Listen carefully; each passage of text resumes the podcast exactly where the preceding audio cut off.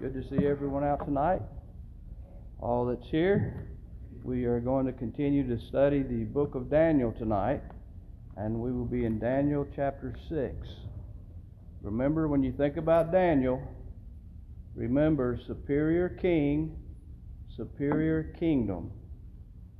Superior king, superior kingdom. We've already studied Daniel chapter 1, 2, 3, and 4. In those, we uh, studied about King Nebuchadnezzar and the kingdoms. And then we studied chapter 7 and 8. So we would have it in chronological order. Then we backed up and uh, went to chapter 5, which actually uh, should be placed after 8. Tonight we'll study chapter 6. Lord willing, I believe next Sunday night we'll study chapter 11. And so you can see it's not in chronological order. But it's good to put it in order. It makes a lot more sense when you study it that way. Daniel chapter 6. It pleased Darius to set over the kingdom a 120 princes, which should be over the whole kingdom. And over these three presidents, of whom Daniel was first. The princes might give account unto them, and the king should have no damage. Then this Daniel was preferred above the presidents and princes, because an excellent spirit was in him, and the king thought to set him over the whole realm. That's the first three verses. So, as we've studied a little history, we've already learned that Cyrus was actually the head or the main king over the Medo Persian kingdom. Cyrus was a Persian, but he put Darius the Mede over the city of Babylon. And so Darius was king, but he really was king serving under Cyrus. Now, this Darius, and there's several mentioned in the book of Daniel, and I know of at least three I can think of right offhand. One is the Darius that we studied about in Daniel chapter 5, verse 31. Now, that Darius is not the one that we're talking about here. Because you remember, as we discussed him last week, we noticed that once he took over Babylon, it was like less than a month later, after he led the attack on the city of Babylon, that he was killed himself. And so he didn't live very long after leading the attack on Babylon. When we get to chapter 9, in verse 1, we will see that there is another Darius. And that's a different one also. Uh, chapter 9, verse 1 In the first year of Darius, the son of Ahasuerus, or Xerxes, same king, of the seed of the Medes, which was made king over the realm of the Chaldeans. But that's going to be a different Darius uh, when we get there. This one, if you remember last week, we talked about Darius Ugbaru and Darius Gubaru. That's the only way I know how to really tell them apart. And so the one that we're studying about that was so fond of Daniel was Darius Gubaru. Now, Darius, when he was put over Babylon, he, he did a smart thing. Uh, he took 120 princes and put them over the kingdom, which that kingdom already had many divisions. And so, uh, if you go back to if you go to Esther chapter one verse one, uh, you remember that she was married to Ahasuerus, and uh, in that time, the Bible says, and it came to pass in the days of Ahasuerus, this Ahasuerus was reigned, uh, which reigned over India, even unto Ethiopia, over a hundred and seven and twenty uh, provinces. So uh, they were divided up in, in provinces. And so what this king does is he puts 120 princes over these divisions, and then the king put three presidents or you could say, the New King James says governors. He put three presidents over the 120 princes. And Daniel was first or preferred over the other two presidents and over the 120 that served under them. Because the Bible says in chapter 5 of Daniel, verse 12, uh, he had that uh, ec- excellent spirit. Here in 6 it mentions that, but you remember back in chapter 5, verse 12, this was brought up as well. For as much as an excellent spirit and knowledge and understanding and interpretation of dreams and showing of hard sentences and dissolving of doubts were found in the same Daniel, whom the king named Belteshazzar.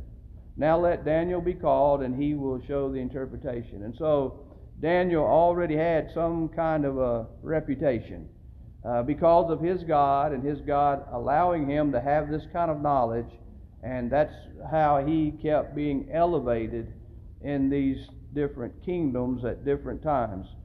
And so here he really finds favor with this Darius to be placed over the other two presidents. So you can see what a high position he had.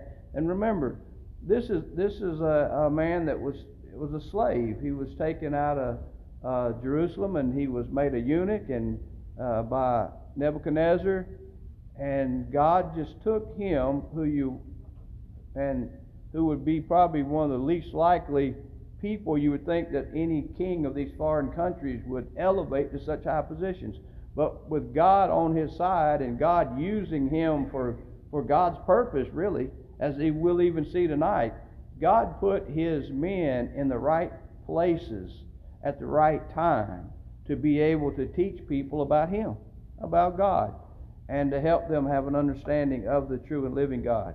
So Daniel was such a God fearing man that he handled the business affairs of the king with great integrity.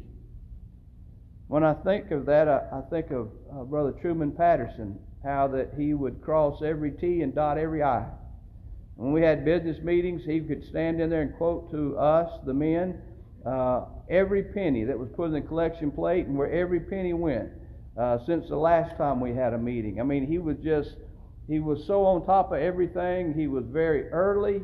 Uh, he loved to do everything, pay bills and all as quickly as he could, and you could trust him with anything. He was just of that that character, uh, much like just like Daniel here. Daniel was one that even this king of a foreign nation could put his business affairs and actually put him over everyone else in his kingdom, and know that Daniel would do what was right.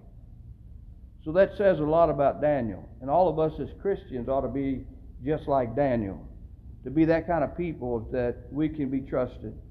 Now, when you do the research, you'll find that Daniel is probably about 84 years old at this time. About 84. Okay, verse 4 of Daniel 6.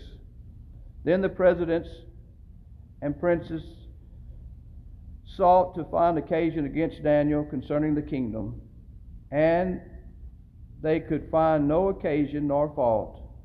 For as much as he was faithful, neither was there any error or fault found in him. Then said these men, We shall not find any occasion against this Daniel, except we find it against him concerning the law of his God.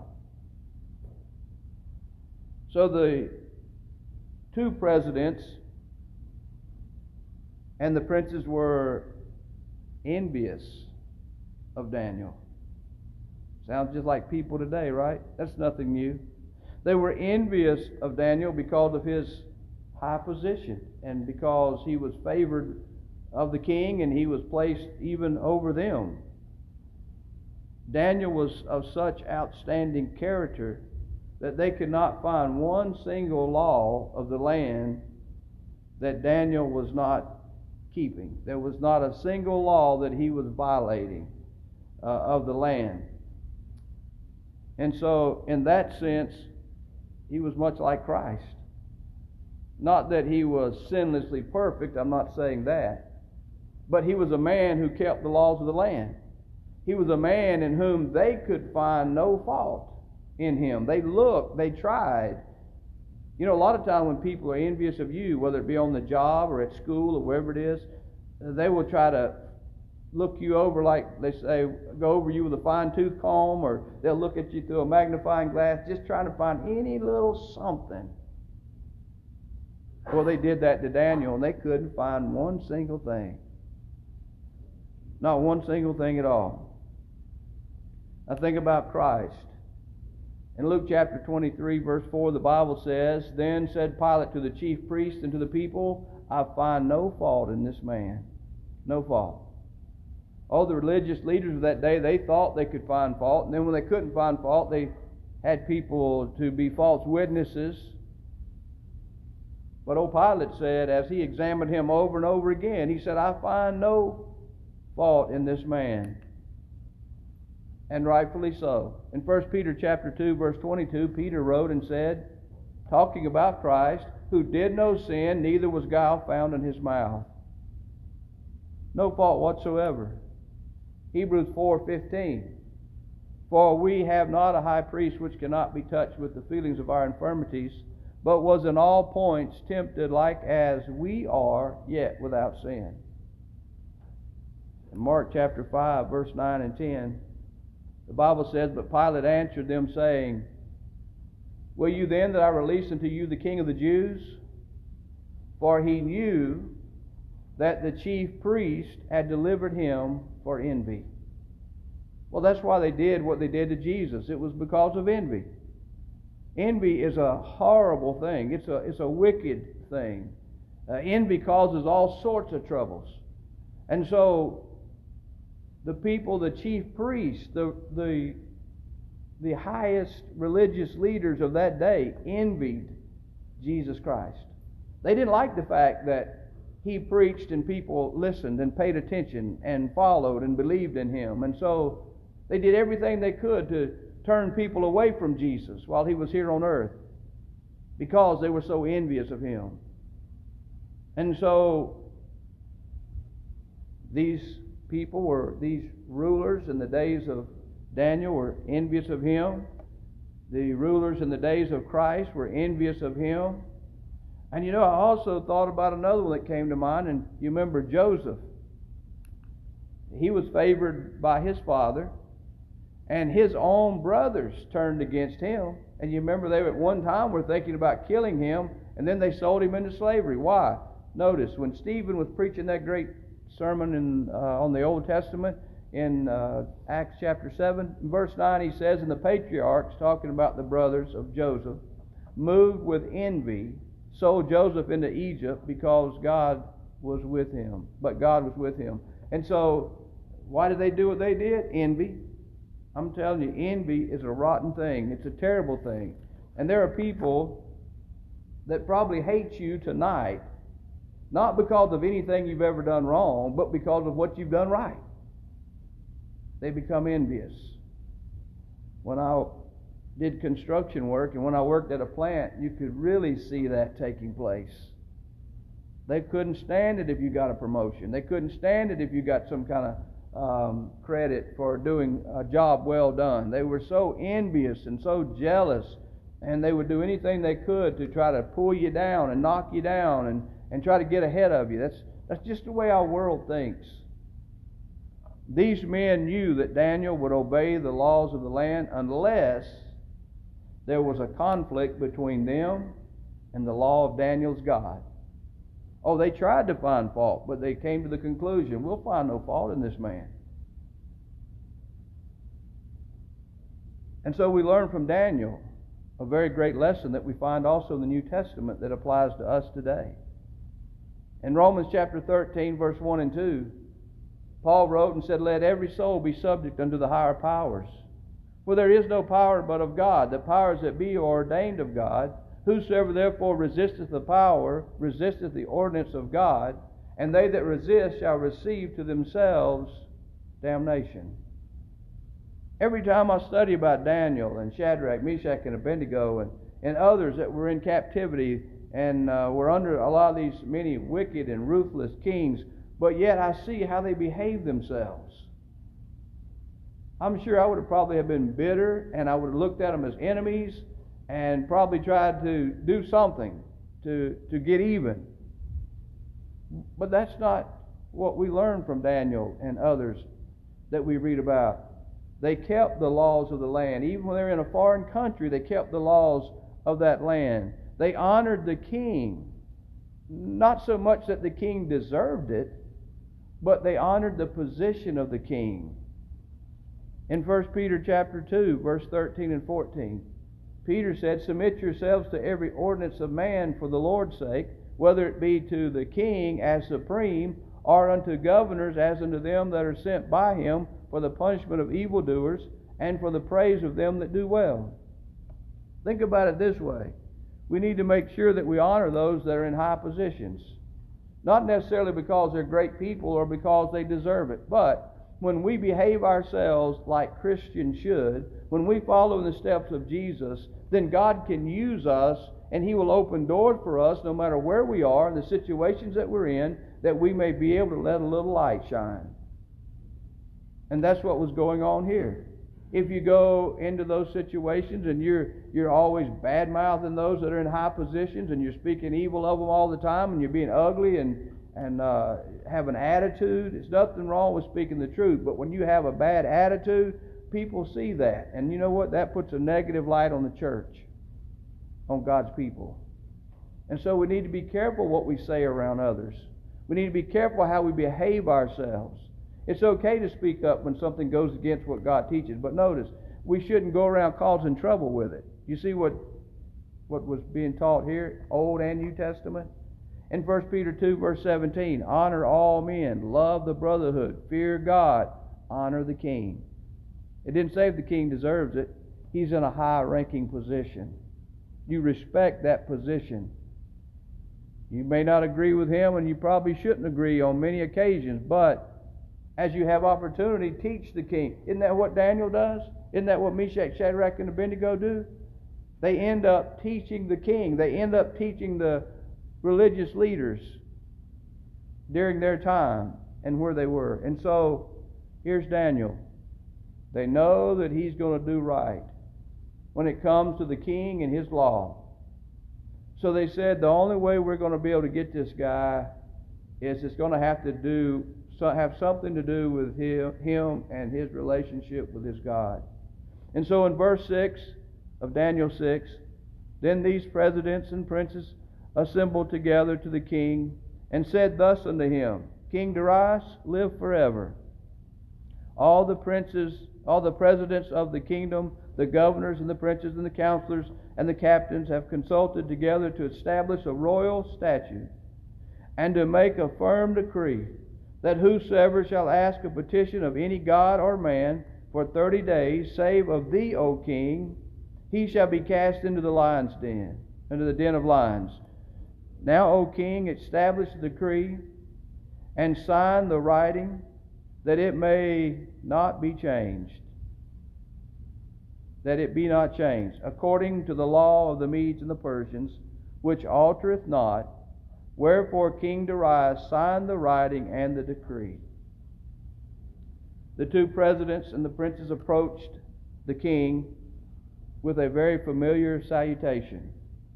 They said, King Darius, live forever. The king received that salutation as a as a as genuine respect for him and his position, but actually it was offered with selfish motives. Daniel's jealous associates plotted against him. They pretended to praise and honor King Darius with a royal statute and a decree, but it was really an entrapment. They actually were appealing to the king's pride and his, and his old vanity, and he fell for it, which is also very common. People love to be exalted, they love to be lifted up on high, they love to be made to feel like they're above others and and something really special and and that they should basically be looked up to by all. And so it was a trap.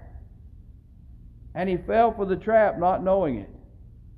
The decree was that no one could ask a petition of any god or man for 30 days, other than the way I read it, asking King Darius.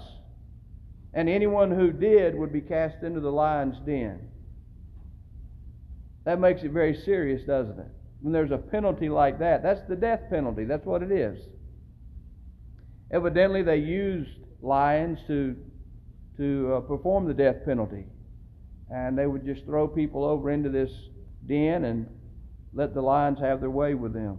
This decree put the king really in a position of a god. You see, King, we, we want you to realize how special you are to us. We want to really elevate you to your rightful position. And we want to make this so everybody in the land knows they can't talk to any God or any man and ask of anything of them except for you, O king. But don't you know, that blew his head up. And he thought, oh, I'm really something. Makes me think of over in Acts 12 where old Herod had made the oration, he made the speech, and they said, oh, this is not the voice of a man, but this is the voice of a God. And he failed to give God the praise.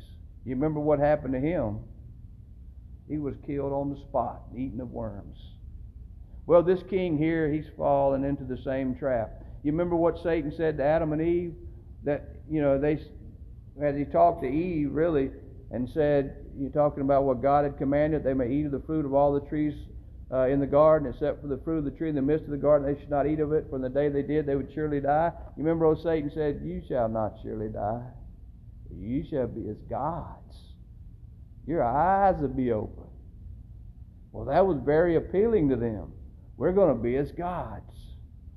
Well, that's the way they were treating this man. They wanted him to feel like he was a god, but really the whole thing was they were wanting him to sign what they had written so that they could trap Daniel and get him out of the way. And Daniel had never done them wrong. He wasn't a man that went about doing evil. I'm sure he was for them and not against them. I'm sure he would have helped them in any way they needed help. But that envy got in the way. E.M. Zerr says, talking about these, the document, the decree, the royal statute, he said the writing pertained to the body of the document which stipulated what the people were prohibited from doing.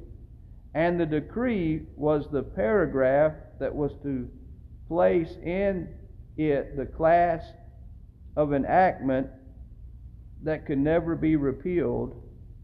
And he said Darius, of course, signed all. So, what does the phrase according to the law of the Medes and Persians, what does that really mean? You see, that was a big thing to them, to the Medes and the Persians. And you remember when we talked about Galatians 4 4, and when the fullness of time was come, God sent forth His Son, made of a woman, made under the law. We talked about the fullness of time and what each of the four kingdoms that we studied about in Daniel chapter 2 contributed to the fullness of time. And you remember the Babylonians, uh, through that period of time, they, their contribution really was the synagogues. And so that continued even later. And so we find even in the New Testament Christians, uh, uh, people actually meeting in the synagogues, and that's where Paul and others would go to the synagogue to find the religious people, and then they would teach them about Christ and the gospel and convert them to Christ and Christianity. But when it came to the Medo Persian Empire, you remember, they were about the law. Uh, it was a big thing with them that their law did not alter, it did not change at all. And so the Persians believed that whenever their king signed a decree, it became so sacred that even the king himself could not change it. If the king had just authorized the decree, when he realized that he had been used to dispose of Daniel, he could have repealed or changed it. But once he signed it, it was a done deal. That's why when the king realized what had happened, he couldn't change it because he had signed it. And so that's what they wanted. They didn't want him to just okay it.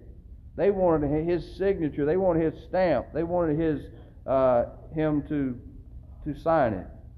And so these wicked, envious, ruthless men knew that three times a day Daniel prayed to God before his open window. Daniel was so committed and steadfast in his devotion to his God that these presidents knew he would not be deterred, and they were right. Do your neighbors know where you'll be on Sunday morning and Sunday night?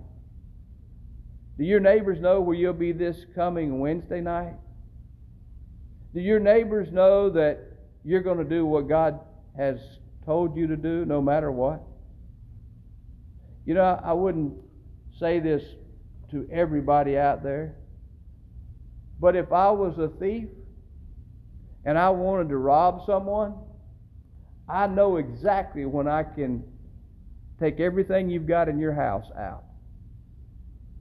Because I know where you'll be on Sunday. I know where you'll be on Wednesday night. And if we have a gospel meeting, I know where you'll be each night of that gospel meeting. We're very easy targets. But you know what? We're going to do what's right. And if someone wants to trap us, they could do the same thing that these men did to Daniel. Verse 10. Now, when Daniel knew that the writing was signed, he went into his house and his windows being open in his chamber toward Jerusalem, he kneeled upon his knees three times a day and prayed and gave thanks before his God as he did aforetime. Then these men assembled and found Daniel praying and making supplication before his God. Then they came near and spake before the king concerning the king's decree. Hast thou not signed a decree that every man that shall ask a petition of any god or man within thirty days, save of thee, O king, shall be cast into the den of lions.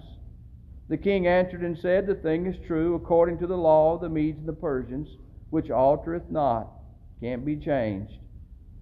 Then answered they and said before the king, That Daniel, which is of the children of, the, of captivity of Judah, regardeth not thee, O king, nor the decree that thou hast signed, but maketh his petition three times a day.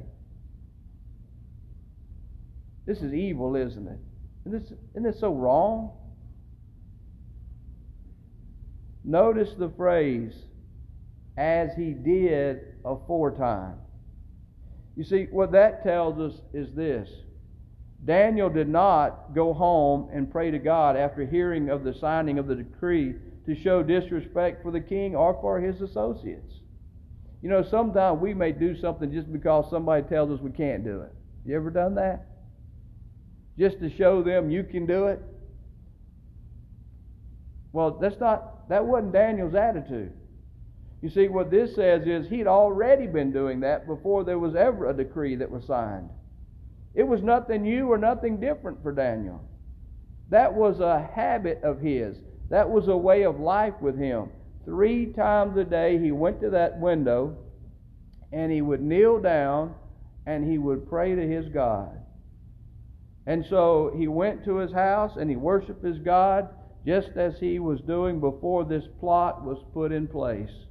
Daniel's enemies were not at all surprised when they spied on him and found him on his knees petitioning the great I am. They knew exactly what they were doing. They knew exactly how to get Daniel. Daniel had great respect for the king, as we see in all of this, the book of Daniel, for all the kings.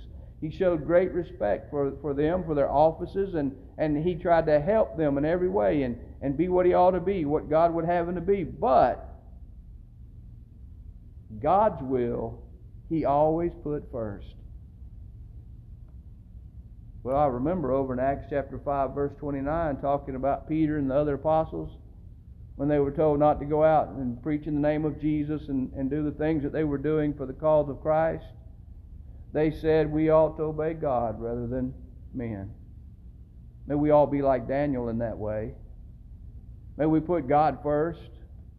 And anytime a law uh, is passed or, or, or tried to be uh, pushed on us, where we have to decide between God's law and man's law, may we always choose God's law.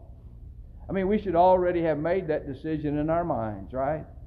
When we obey the gospel, it's God first. And anything that goes against God's law, we're not for it. And if they make us choose between obeying man or obeying God, if we got to do one or the other, we're going to choose God. You see what Daniel did? Didn't Meshach, Shadrach, and Abednego do the same thing? Don't we have a whole host of people in, that we read about in Scripture who, when it came down to either obeying the king, obeying man, obeying God, they chose to obey God? We don't know what's in our future, do we? We don't know what's tomorrow, next week, next year. We just don't know. We don't know what man's going to tell us that we can and cannot do. But one thing we should have already determined in our minds is if we have to choose between man's will and God's will, we're going to be like Daniel. We're going to do God's will. No matter what the consequences are. Daniel did God's will knowing that he was going to be cast in the lion's den.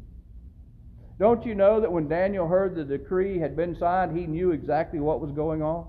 Don't you know he could have decided, well, I'm just going to close my window today, and I'm not going to pray in the direction of Jerusalem. I'm going to go over here in another corner of my house where nobody can see me, and I'm going to pray over there. He wouldn't compromise, would he? He did the same thing that he had always been doing. He prayed just like he'd prayed before.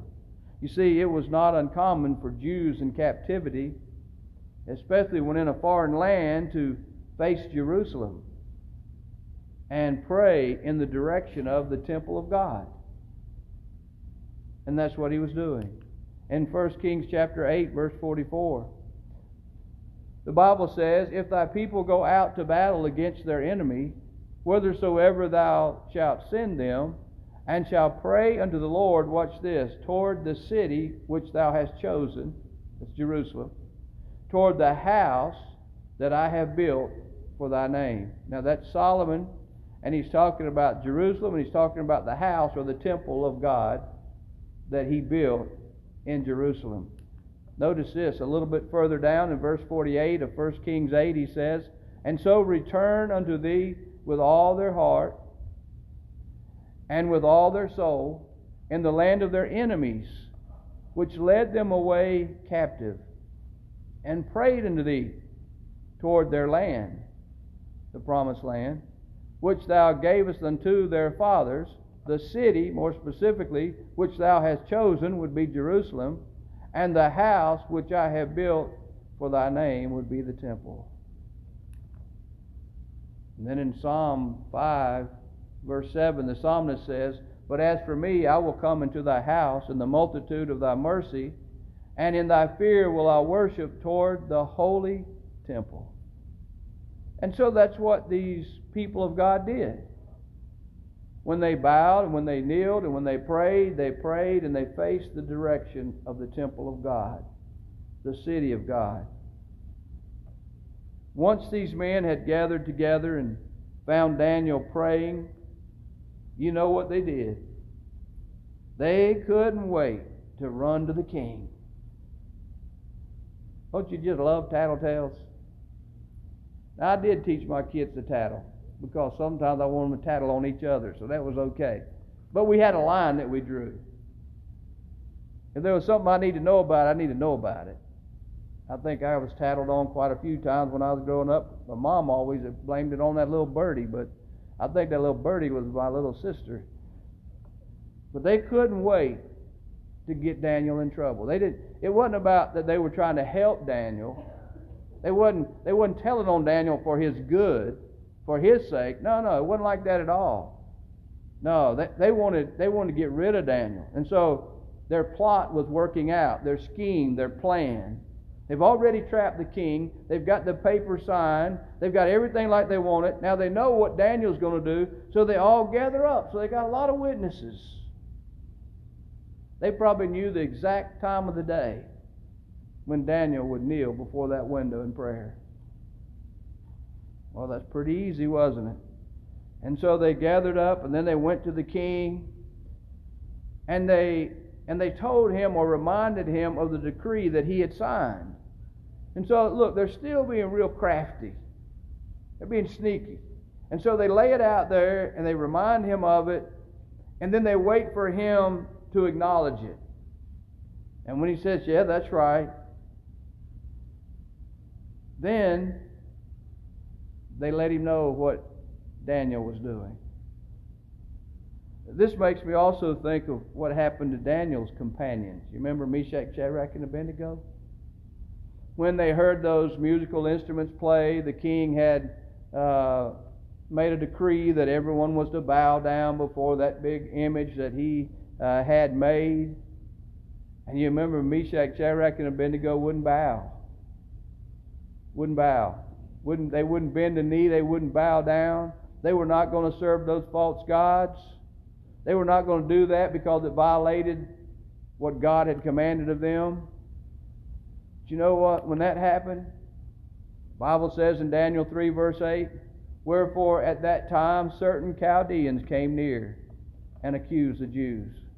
Oh, they couldn't wait to go before the king and say, King Nebuchadnezzar, you've got some men out here that are not bowing down as you've commanded. And you remember the penalty was to be cast into that fiery furnace. Oh, they couldn't wait to go tell on Meshach, Shadrach, and Abednego. They wasn't trying to do them good, they were trying to do them harm. They were also jealous and envious of these three men of God. There are people like that in the world today. There's plenty of them. Verse 14, Daniel 6. Then the king, when he had heard these words, was sore displeased with himself and set his heart on Daniel to deliver him. And he labored till the going down of the sun to deliver him. Then these men assembled unto the king and said unto the king, Now, O king, that the law of the Medes and the Persians is that no decree nor statute which the king established may be changed.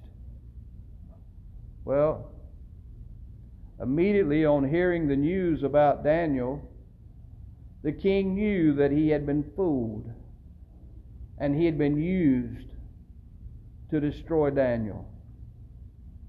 He realized that because of his human pride, he had played right into the hands of these wicked men. He was so disappointed in himself. Have you ever been trapped like that? You ever been tricked? You ever you ever disappointed yourself? No doubt the king had a great relationship with Daniel. You can see that as you study this chapter. He wanted badly to keep Daniel out of the lion's den, so much so that he labored over it all night long.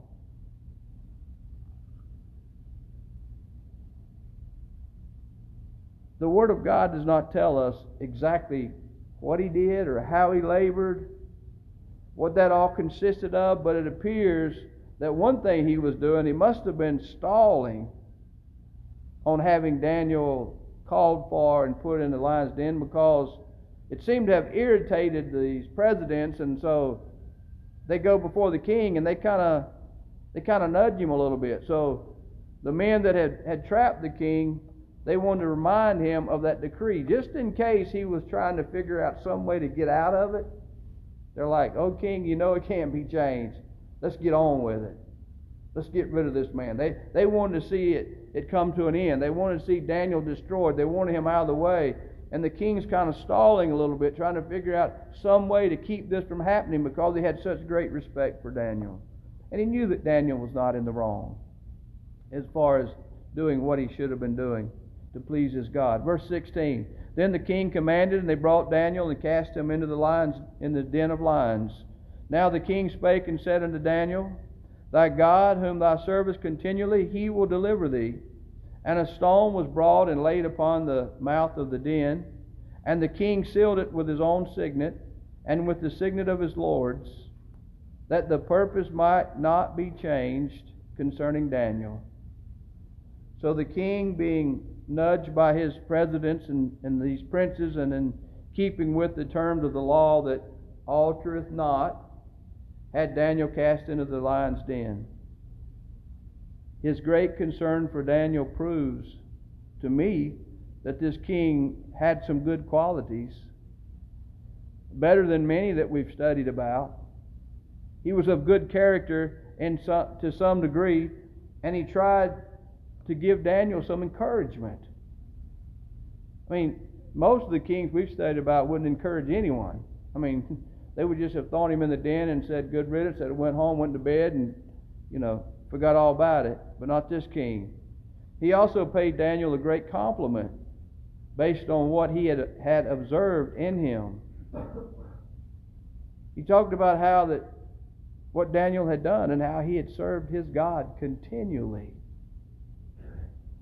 Hopefully, it may be said of us as it was said of Daniel that we serve God continually.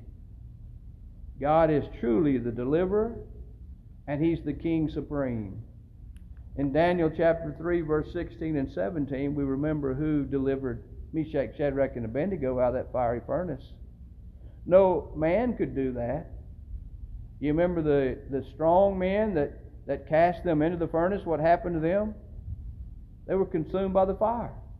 No man could go in and take those three men out of that furnace, but God could deliver them. And so in Daniel 3:16, the Bible says, Shadrach, Meshach, and Abednego answered and said to the king, O Nebuchadnezzar, we are not careful to answer thee in this matter. If it be so, our God, whom we serve, is able to deliver us from the burning fiery furnace, and he will deliver us out of thine hand, O king. They knew who to call upon. They knew who their deliverer was. When it looked as though they could not be delivered, they knew God could do it. With God, all things are possible. And so we know that he did. In verse 28 of Daniel 3, the Bible says, that Nebuchadnezzar spake and said, Blessed be the God of Shadrach, Meshach, and Abednego, who has sent his angel and delivered his servants that trusted in him, and have changed the king's word, and yielded their bodies, that they might not serve nor worship any God except their own God. God delivered those three Hebrew men. God is truly the deliverer. This den that Daniel was cast into was really a pit that had been dug out uh, in the ground. After Daniel had been cast into it, a stone was was uh, placed over the opening and sealed with the king's signet, most likely a signet ring uh, that would leave a mark where they whatever they sealed it with. And also he used the signet of his lords. This ring would make a mark much like that of a, a notary. A notary uh, today, you know, when they notarize something, they got that little thing they clamp on it and it leaves a, a seal, a mark. Well, a lot of times the kings had a ring that would do that, and there may have been other ways as well. But with that seal on there, uh, this was done to make sure, really, that there was no outside interference. You remember the same thing was done when Jesus' body was placed in the borrowed tomb. In Matthew 27, verse 66, the Bible says, So they went and made the sepulchre sure, sealing the stone and setting a watch. This was so that no one could, could move the stone without it being noticed. If someone had went and tried to get the body of Jesus out of that borrowed tomb, of course there was guards there, but if there were no guards, then they could see that the stone had been moved because it had been sealed and with the signet. And the same thing was true here with Daniel, with that stone being placed over the mouth of that lion's den and then sealed like it was sealed. So you can see there's no interference. Then Daniel, verse 18 of Daniel 6. Then Daniel went to his palace. I mean, then the king went to his palace and passed the night fasting. Neither with instruments of music brought neither were instruments of music brought before him, and his sleep went from him. Then the king arose very early in the morning and went in haste unto the den of lions. And when he came to the den, he cried with a lamentable uh, voice unto Daniel. And the king spake and said to Daniel, O Daniel, servant of the living God, Is thy God, whom thou servest continually, able to deliver thee from the lions?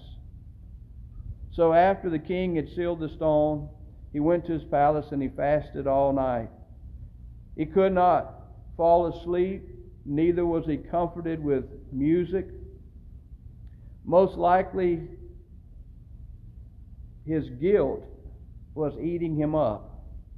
Darius knew that although he had been used, he was still partly the blame for an innocent, loyal servant of his being cast into that den of lions.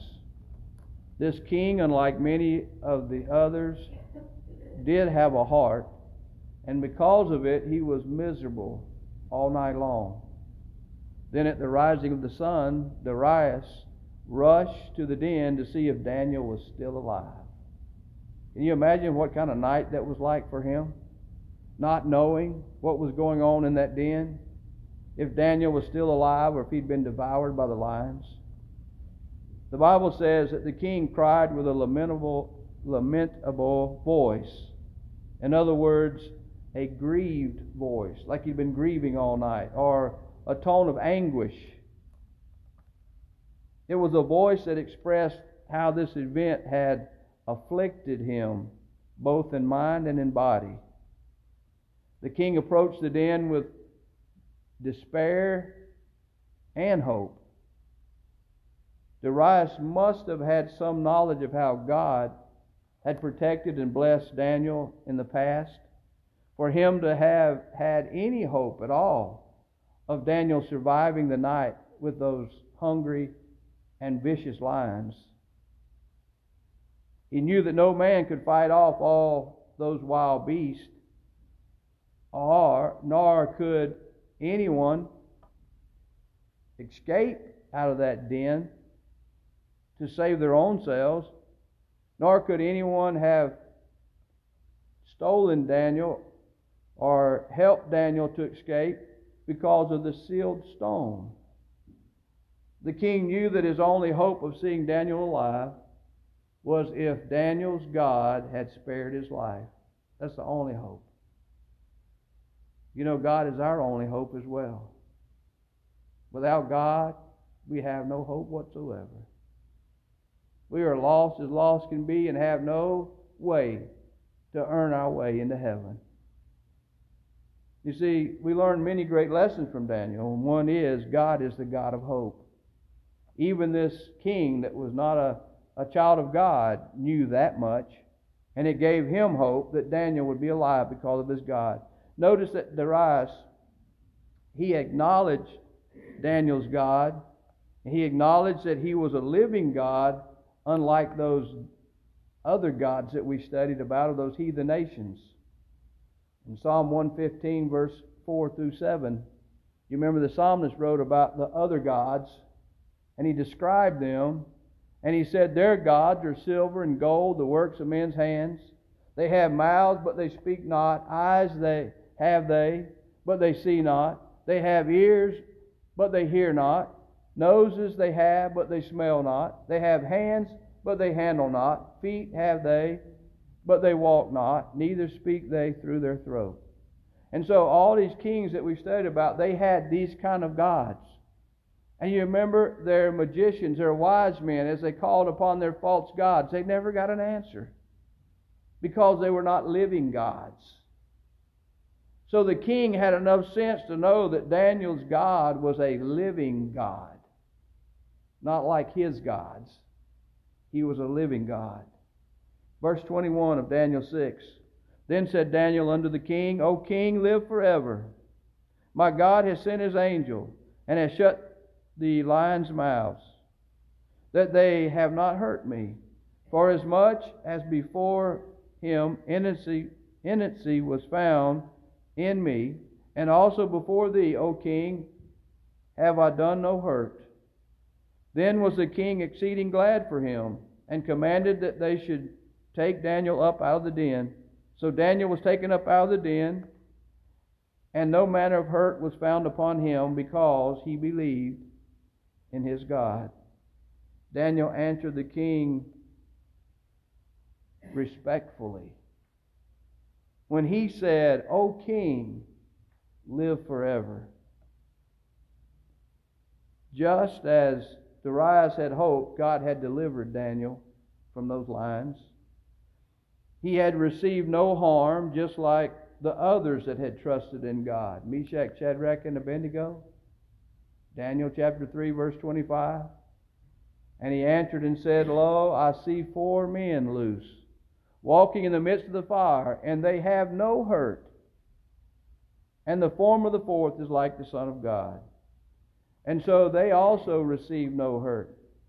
Daniel had maintained his innocence even though he was being persecuted.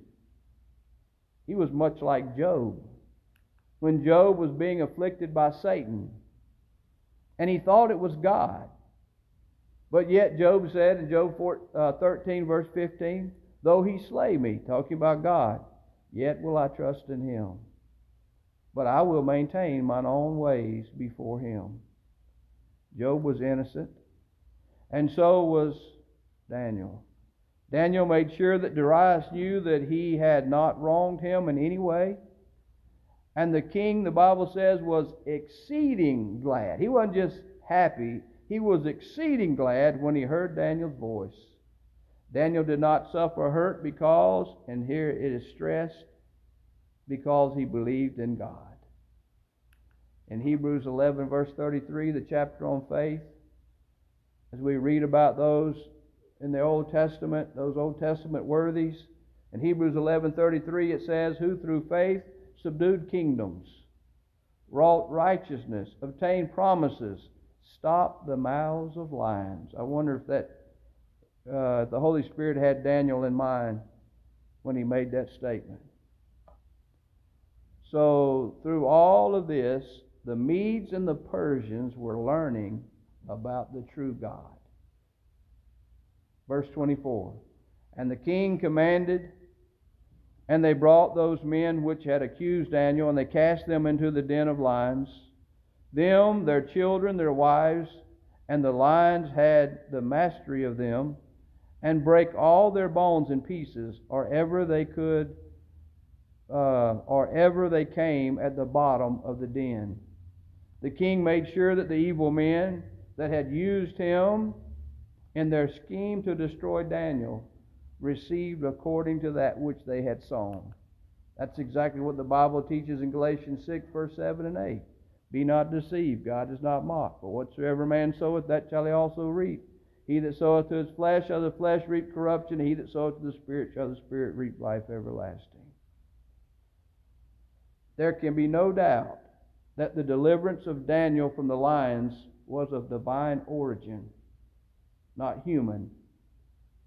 No one can say that the lions were not hungry or fierce because when these men and their families were cast into the same den of lions, those lions had mastery of them. That means overpowered them and broke their bones in pieces before they ever hit the bottom of the den.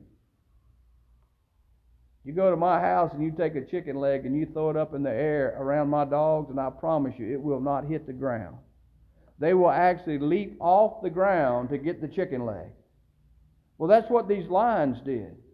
As these people were being cast into that den, the lions were so hungry and so vicious that they were leaping from the ground, catching these people in air and breaking their bones before they ever hit the bottom of the den.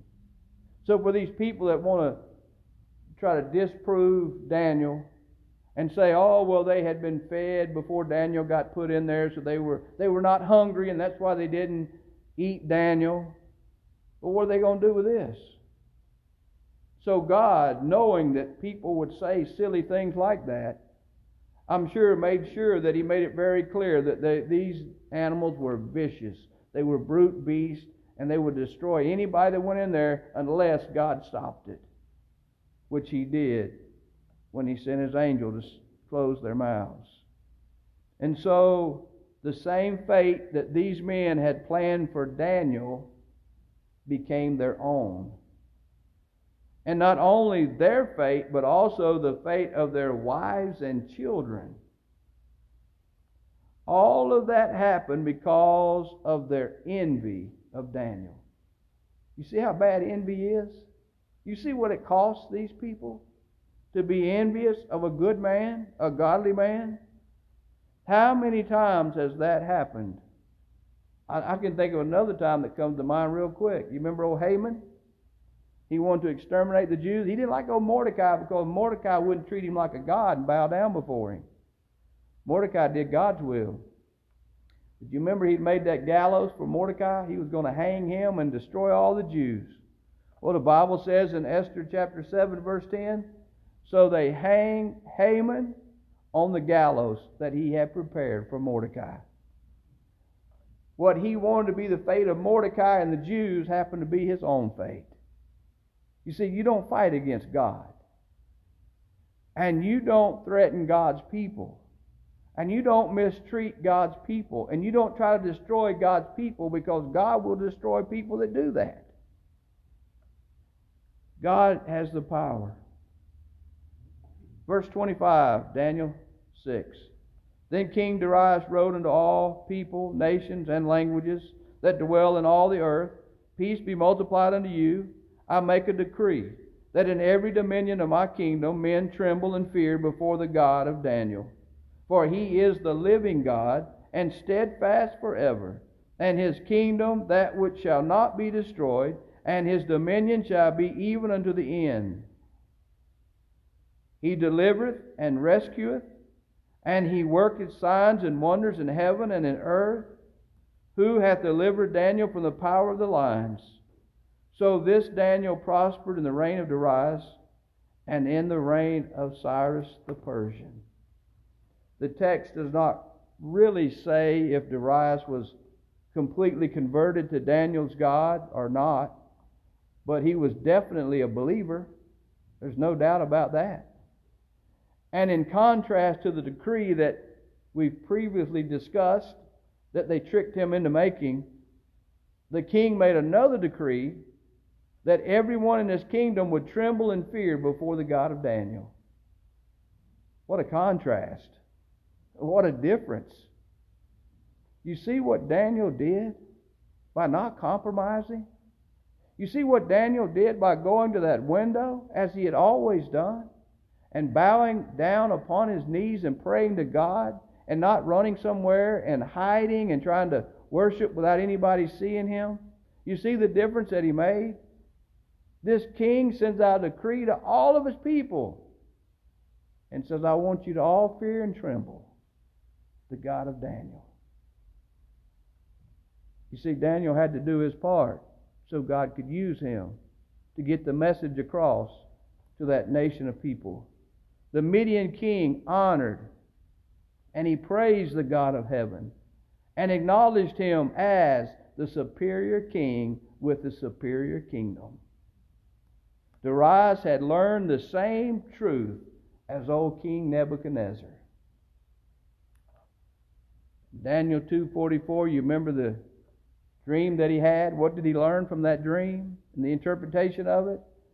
Daniel 2:44 In the days of these kings shall the God of heaven set up a kingdom which shall never be destroyed and the kingdom shall not be left to other people but it shall break in pieces and consume all these kingdoms and it shall stand forever superior king superior kingdom in Daniel chapter 3 verse 29 when God had spared and saved Meshach, Shadrach, and Abednego, the Bible says in Daniel 3.29, Therefore I make a decree, here's King Nebuchadnezzar, that every people, nation, and language which speak anything amiss against the God of Shadrach, Meshach, and Abednego, against uh, amidst against the God of Meshach, Shadrach, and Abednego, shall be cut in pieces, and their houses shall be made a dunghill, because there is no other God that can deliver after this sort. What if Meshach, Shadrach, and Abednego had just decided on that day, we'll just bow down? Would that have made a difference? Sure, it would have. Three young men refused to violate God's law. In front of all those people, with all that pressure, they did what was right. And notice what the king says in the end. In Daniel chapter 4, when Nebuchadnezzar had that dream, the Bible says uh, about the, the tree and then the tree being cut and the stump